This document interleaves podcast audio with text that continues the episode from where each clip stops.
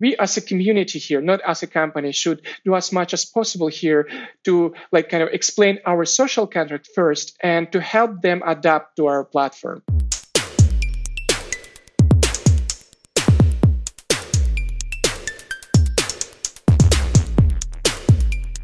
Couchbase is an enterprise class, multi cloud to edge NoSQL database, architected on top of an open source foundation. It's unique because it was formed by the collision of two ideas from different original projects. Couchbase combines a memory first design built for high performance with a SQL friendly query language called N1QL that accesses key values in JSON documents for flexibility. It's easy for developers to use, supports mobile development, and offers SDKs for Java, .NET, JavaScript, Go, and Python. Try out their online N1QL query tutorial to see how easy it is to get JSON data back from a select statement. Try a query at couchbase.com slash tutorial.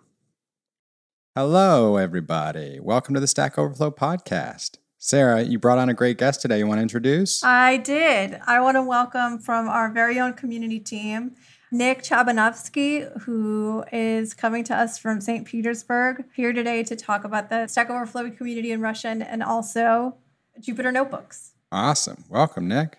hello thank you for having me So, Nick, it would be great, I think, for the listeners to hear your story, how you joined the team, what you are working on, and how you joined Stack Overflow. Oh, it's a, a very interesting and long story. It took me 10 years actually, because this this year Stack Overflow in Russian turns 10 years. Amazing. Happy So- birthday. yeah, it's such a great anniversary. Thank you. So yeah, 10 years ago I was a student and I was working at Motorola as a developer. And it was kind of, you know, when you come to work and you are a really small part of a really big machine and not that much you can do. And I found a lot of friends who felt the same way. And we got our small club of people who sit in cafeteria and talk about different technologies. We were trying to create different projects, small projects. For example, that time Google Chrome just appeared and there was like a few Google Chrome store applications and we created a small Sudoku and it was something like less than 500 app in the Google Chrome store at Wow. that time. Yeah, and when we were Googling different things, we all the time found them on Stack Overflow. So actually, Stack Overflow 10 years ago, it was the place where one could find all new things, like all the information about new technologies, like Mhm. WPF, Android, all the new web technologies like uh, GWT and others. At that time, there was a big problem. So when you try to find something and you find that, it was so hard to find it again. So usually you just document either the query that how you found that or the solution. And we Mhm. did the second. We actually stored on our local files a lot of different answers to our questions. And then one day we decided, hey, we have nothing to do over the weekend. Let us do Stack Overflow. and actually, this is how it started. We decided to find open, an open source engine and then just put all our uh, local, kind of local, really local, like which was on our local base, sorry, disk, our knowledge bases on the internet to share with each other and the world.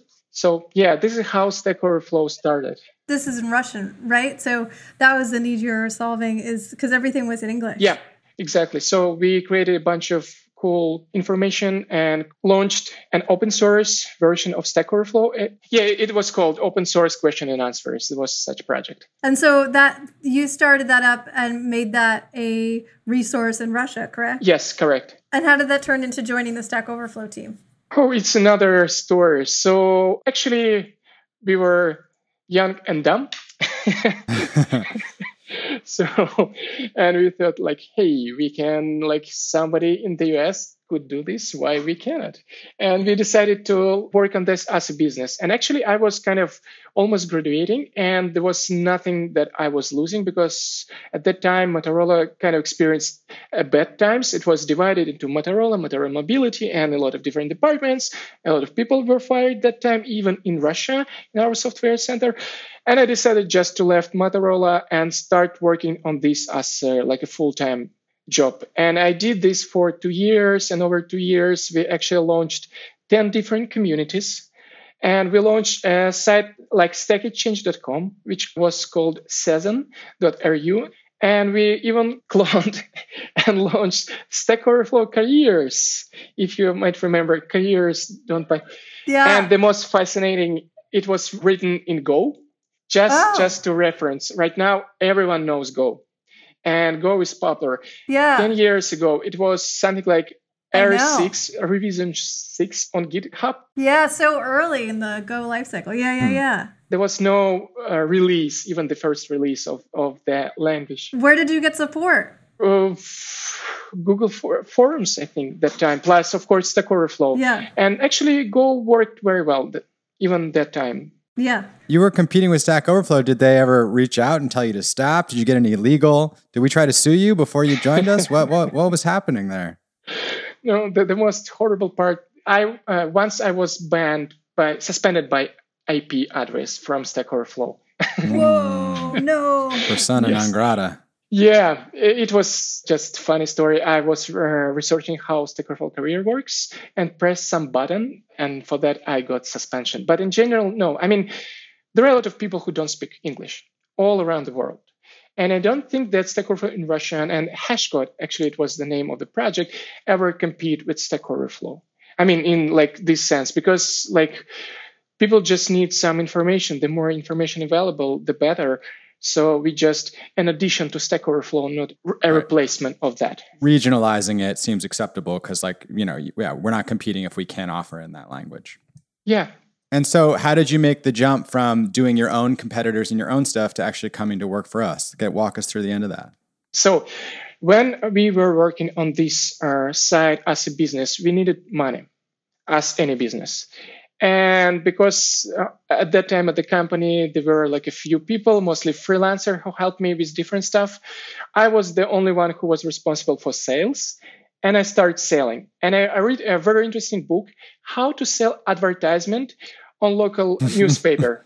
I found a lot of advice that were like so useful and you can project them to online advertisement and i started selling and i think i got a very a good sense and kind of good approach how to sell things to people and one day when i, I needed to sell the company i just contacted joel spolsky yeah i mean this is the whole story i just mailed him Yeah. not one time a lot of times Oh, that's so great. And then what happened? So you emailed him, and did he write? you- He wrote you back. uh, nope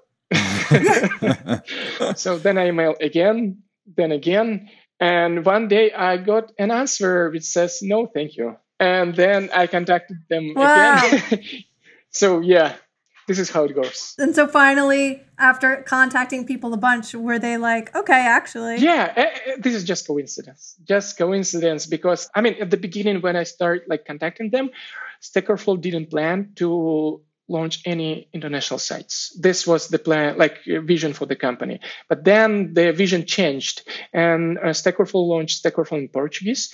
And I think there again, uh, when we just talk about business, like what's most important value of any business, and the answer is people. And I said, no, at that time, it was very hard to find Spanish speaking community manager who speaks like English and Spanish for Stack Overflow in Spanish. And when I contacted, so they decided like, why not? We have already launched community. We have a, a person who can grow them and why not? So one of the response was, hey, contact please uh, Jay Hanlon. And this is how it started. That's great. So I invited you on because I wanted to talk about how you've been teaching me about Jupyter notebooks and how cool they are. yeah, thank you. I mean, technology fascinates me. I mean, it's something incredible. And it's, I used to be a developer. I think you're still a developer, but maybe you mean like a professional yeah, uh, for, I, I think I'm still an engineer. So when I was working as software developer, I used to work on their different em- embedded system. Yeah, I was working on Motorola set-top box, and for LG Electronics, I was working on their operation system. And there are a lot of limitation, uh, like what you can do with set-top box. For example, you build an image of yours, like operation system, then you need to debug that. And something like five, even five years ago, all what we could do is just to set up a lot of printfs and just see what the log is. Like this is how people debug their code on embedded devices. Mm. And here, like when I started like doing some data analysis, I found Jupyter notebooks. And it's like at the beginning, like a few years ago, when I just started, what I did, I launched a small Flask application in Python, did some front end that helped me to display some graph and backend that helped like did all the logic. And it was so hard because it took that much time to serialize, deserialize all this data. And finally, I found uh, Jupyter notebooks that do all this stuff for you. Some listeners might not know what a Jupyter notebook is. So, uh, can you explain what a Jupyter yeah, notebook uh, is? Jupyter notebook is an environment that allows you to do exploratory data analysis like live. So you just type something on a web page and it displays the output. What I really love about it and what I've really enjoyed learning about is something that I find often, especially when I'm doing a presentation or like a document where I'm trying to do some product work or c- convince folks of something. I often have to leave the document to go to Excel or to Google Sheets and I have to make a graph there and do all the work and the math and then I have to copy and paste that into my document. And sometimes it'll link, sometimes it won't, so I can't really update it live. But it, the really neat thing about um, Jupyter Notebooks is that it's all, it's both a like you you can treat it like a Word document, but it also you can just plop in queries and graphs and data sets and have something really attractive that you can hand off to people and um, and show them. You've been doing some really neat stuff with Stack Overflow data on Jupyter Notebooks. It's an easy way to consume. Yeah. It. Actually, I, I, think Jupyter Notebooks, they are a great addition to our day-to-day work. For example, you have a database and you can query this database and you need to do something. And as you mentioned, the like previous approach was to just upload this data to Excel and do some work there. Yeah. Uh, but for me, as for developer, I mean, Excel is a big gray area. it's very easier to find a function yeah. for your like a Python, how to do this like correlation or like how to route this graph. It's way easier for me to like to find the real function that does it for you than to find like some button somewhere on Excel. So yeah. What kind of uh, stuff have you been messing around with from Stack Overflow data? What kind of stuff are you interested in visualizing? Oh, thank you for this question. I think it's a it's a very interesting topic to talk. So basically, Stack Overflow is huge, and uh, behind stands a big thing like psychology, and we have a lot of psychology theories, but they are just theories, and they were developed like 40 years ago, and they are great. And what's the most like fascinating about Stack Overflow nowadays is that you can test your hypothesis, social hypothesis on data. And we are very lucky to work for this company because we have access to this data and we can just say, hey, this is a social hypothesis, how it should be. Is it true for our data? Is it true for our side? And how it looks.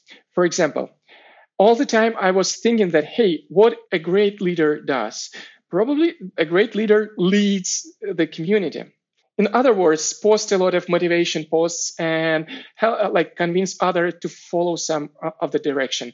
And then mm-hmm. I took a look at the data on Stack Overflow, Meta, and uh, Meta Stack Exchange. And I mean, we all know our great leaders uh, on our metas. It's Shog, it's Tim, and Jeff, and few others. And actually, I looked at their like question and answers, and I realized that most what they posted were answers, not questions it's it's fascinating that like the leadership actually comes through the answers and assistance not mm. they're like uh, telling yeah. others what they should do it, yeah. this is what i do with data. Yeah it's been really neat. You've been doing your data fridays. What have you called yeah, them? d- data days. Yeah. Data days. Yeah yeah yeah. So nick's doing data days and digging into the stack overflow data and finding out interesting things about our power users. So, users that have 2000 rep mm. and over, finding out the things that they do the most. Uh, one thing we've been trying to figure out is what indicates, like, what metrics indicate happiness and satisfaction of our power users, which has been really interesting. One thing that I really enjoyed about it is there's never an easy answer. Yep. Right? It's never like, oh, it turns out that the more answers you see a month, the happier people are. Um, so Nick's been iterating on that, and we've been getting closer and closer. And today we had a meeting about downvote. Yeah. um, so he's he's been really digging into how folks with over 2,000 rep what downvotes mean to them. So that's been really interesting. Nick, do you want to say some of the things that you've learned? Yeah. So people do downvote, and yeah, this yeah. is what we learned in general that a lot of people downvote. And actually, it's very interesting how our like we have different type of activities. For example, questions answers, edits, comments, and downvotes or upvotes. And it's very interesting that we have different leaders in each of those groups.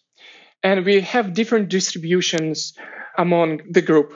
In some group, there are like a very narrow re- leaders, for example, in downvotes. And actually, a lot of downvotes on Stack Overflow were casted just by a small group. For example, I-, I think if I recall it correctly, something like 600 plus users casted 70% of all downvotes on Stack Overflow for the last nine months. This is fascinates me. And I really like that Sara suggested to read a book on polarity management. And it helps us understand how people see their contribution. Because, like, for example, a person who asks a question and then gets a downvote, they think that they might be mistreated but the person who cast a downvote, they think that they help to improve the system. And they think that they cast this downvote as feedback for the person who asked a question. And it's right. it's very interesting, like to look at the data, to think about that, yeah, and understand like what's going on.